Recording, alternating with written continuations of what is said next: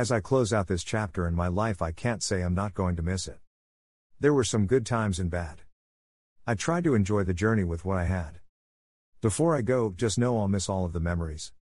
Younger and more free in the mind. I could find a hint of sunshine in every cloudy day. God watched over me in my foolish times.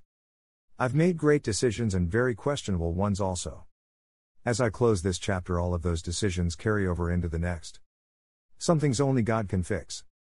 So I'm starting a new chapter in my life. God be with my family and guide us. That's all I ask for. Because in my heart, that's all I believe I need. I pray for health, happiness, and a strong faith in God. Let this next chapter be the best chapter of my life.